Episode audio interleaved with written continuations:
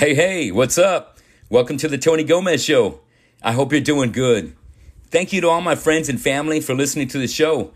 I really appreciate you taking the time to check this out. And thanks for leaving your comments and your questions.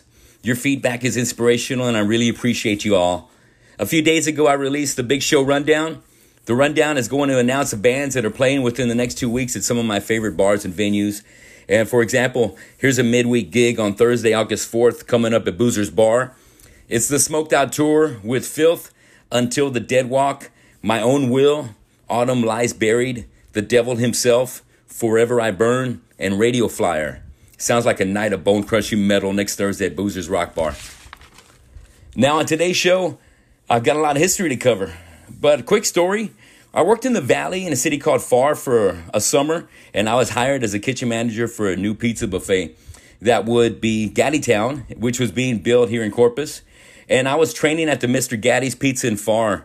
And during that time, I saw ZZ Top at the Ford Event Center, and I tell you, they freaking kicked ass. I love ZZ Top. Every song was a hit, and they played a couple of my favorites like Pearl Necklace and Tube Snake Boogie. Man, it was a top of the line show. Rest in peace, Dusty Hill.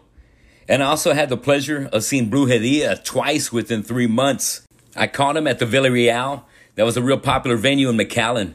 I had also seen GWAR there in 95 on this Toilet Earth tour with the guys in Integrity.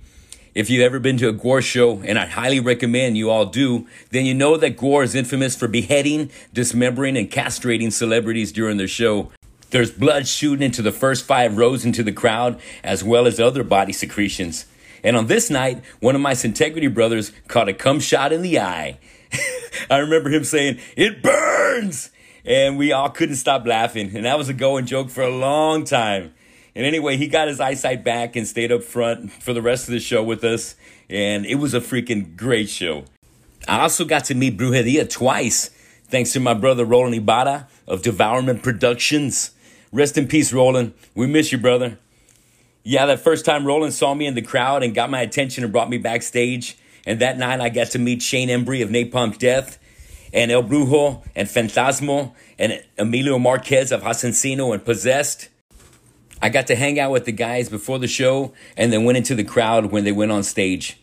Matter of fact, that night they had Jeff Walker of Carcass playing bass for them. Next time I met Nick Barker of Dimmu Borgir and Dino of Fear Factory.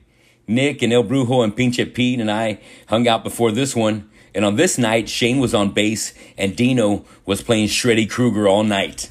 Both shows were so freaking amazing, and the crowd here in the Valley absolutely worshiped Brujeria and went insane for this all star lineup all night.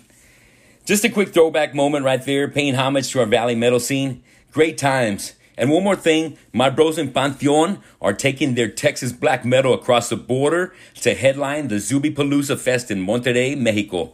Best wishes to my bros, Aaron and Hannibal Cannibal Humberto, on having an amazing show over there and get home safe. On my first episode, I concluded with the years in integrity. These were building years for us all. We were all getting better at our craft and starting families. Eddie and Melissa had Noah, while Lori and I had Jasmine. And who knows how long we could have gone on, but we stopped rehearsing after our rehearsal room was broken into. We were screwed after Fidel got his drum set stolen. And I think after that, we just needed to take a break. After that, we all went into playing other bands, and then one night, while at the Sepultura concert at the Pavilion at Concrete Street, I ran into a few old friends. I got to talking with Steve Possum Garcia and Corey Moore, and both were guitar players looking to start a band. And next thing you know, we had Spidey Solis come up and said he was down for drumming. And we all exchanged numbers and set up a day to rehearse. And next thing you know, finally, rehearsal time came around and we rehearsed over at Possum's place. When I walked in and saw Alex Dominguez, I was instantly excited. Man, I've always wanted to jam with Alex. He's the real deal, a badass metal bassist that's been thrashing since the beginning of thrash metal here in Corpus with his band Annihilator.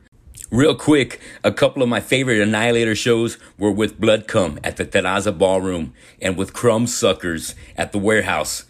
Both were unforgettable shows where the metal and punk scene was going strong. Shows had good attendance and the crowd here was ferocious. Well, back at Possums, we had Alex on bass, Possum and Corey on guitars, and Spidey on drums. We probably had four songs written within about a four months' time. During this time, we had been trying to come up with a good band name. So while I was at work at Landry's, I was brainstorming trying to come up with a band name. I had 10 pounds of calamari to portion that day, and I started thinking. I knew I wanted the word kill in our name somewhere. So I kept thinking, kill this, kill that. Then I thought, Killamari, then Killamori, then finally Killamora. And that sounded pretty cool. So I presented the name Killamora to the band during one of our breaks, and we all kind of liked it. So we became known as Killamora in 2001. We had four to five songs written, and we went to Beck's recording studio here in Corpus. We made our first demo that had tracks like Heartless and Dust on it. And, you know, this was the age of one word titles and band names. And, you know, I really don't miss those days. We started doing some shows, and I think our second show was playing for a festival downtown, and we played on a truck trailer bed. That was freaking awesome. And while we played, there was guys hanging and swinging from back dermals. And that day, I finally had a chance to meet Richard Nunez, and he was up there hanging that day too. Shout out to Richard, and big thanks to Richard for his support on Toadie's Twisted Christmas Spectacular benefit. The lineup in Killamora changed later after that. We had Corey leave the band, and then we got John Ruiz on guitar. Then Spidey left the band, and Fidel Tagle from Sincerity came into the mix. This lineup lasted a while. Then Steve Possum Garcia left the band, and Jeff De Leon stepped in on guitar. Jeff was also in Integrity for a while, doing some shows, and also played with the band Numb to the Blow. Shout out to my bros Jesse and Alfred of Numb to the Blow. Killamora recorded our first self titled EP after that, and it included the tracks Dust, Disgrace, and Confess. And we were selling these at our shows, and Alex would always be sending them out for review. We got good reviews, and we were included in a couple of Texas compilations. And we were playing in the Valley, doing San Antonio and Houston. We had John leave the band after this, and Izzy joined us on guitars. And this is around 2003 or 2004. Izzy had come from a band called Man Made Hell. And the thing about Izzy, he could play any Slayer song there is, as well as every song on our EP already easily.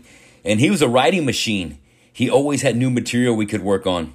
We really got to work with Izzy writing new material for our next EP, and this second EP was entitled Bleed for Me. It came out around 2004, and we started getting a steady following, and we're getting better gigs. We got to play the pavilion stage at Concrete Street a couple of times.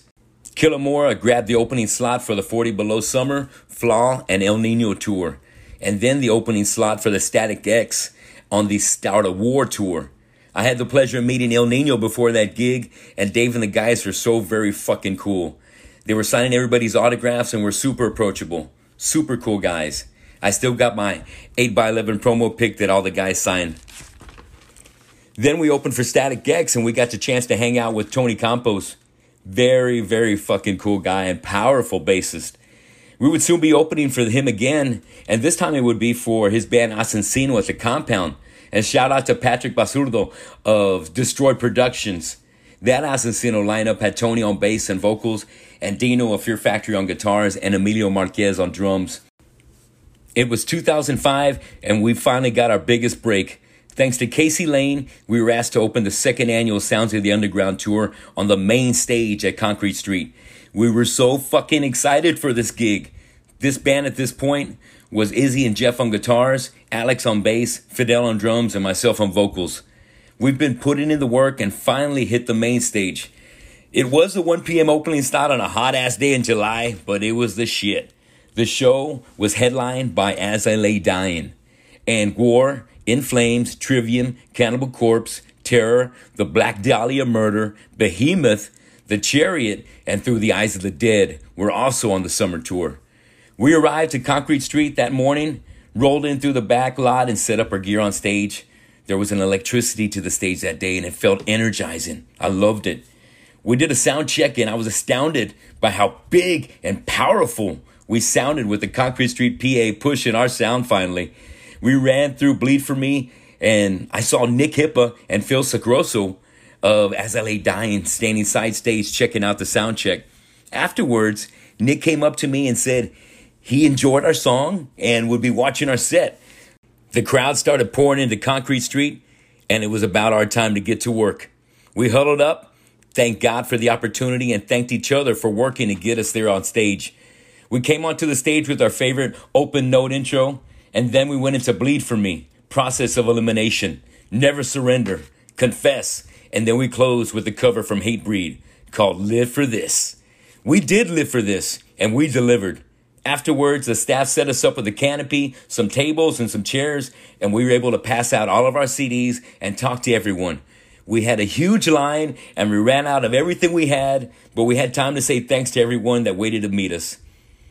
So I'm going to stop here and continue next week on the Tony Gomez Show, where I'll talk more about the rest of the day at Sounds the Underground and the next five years in Killamora.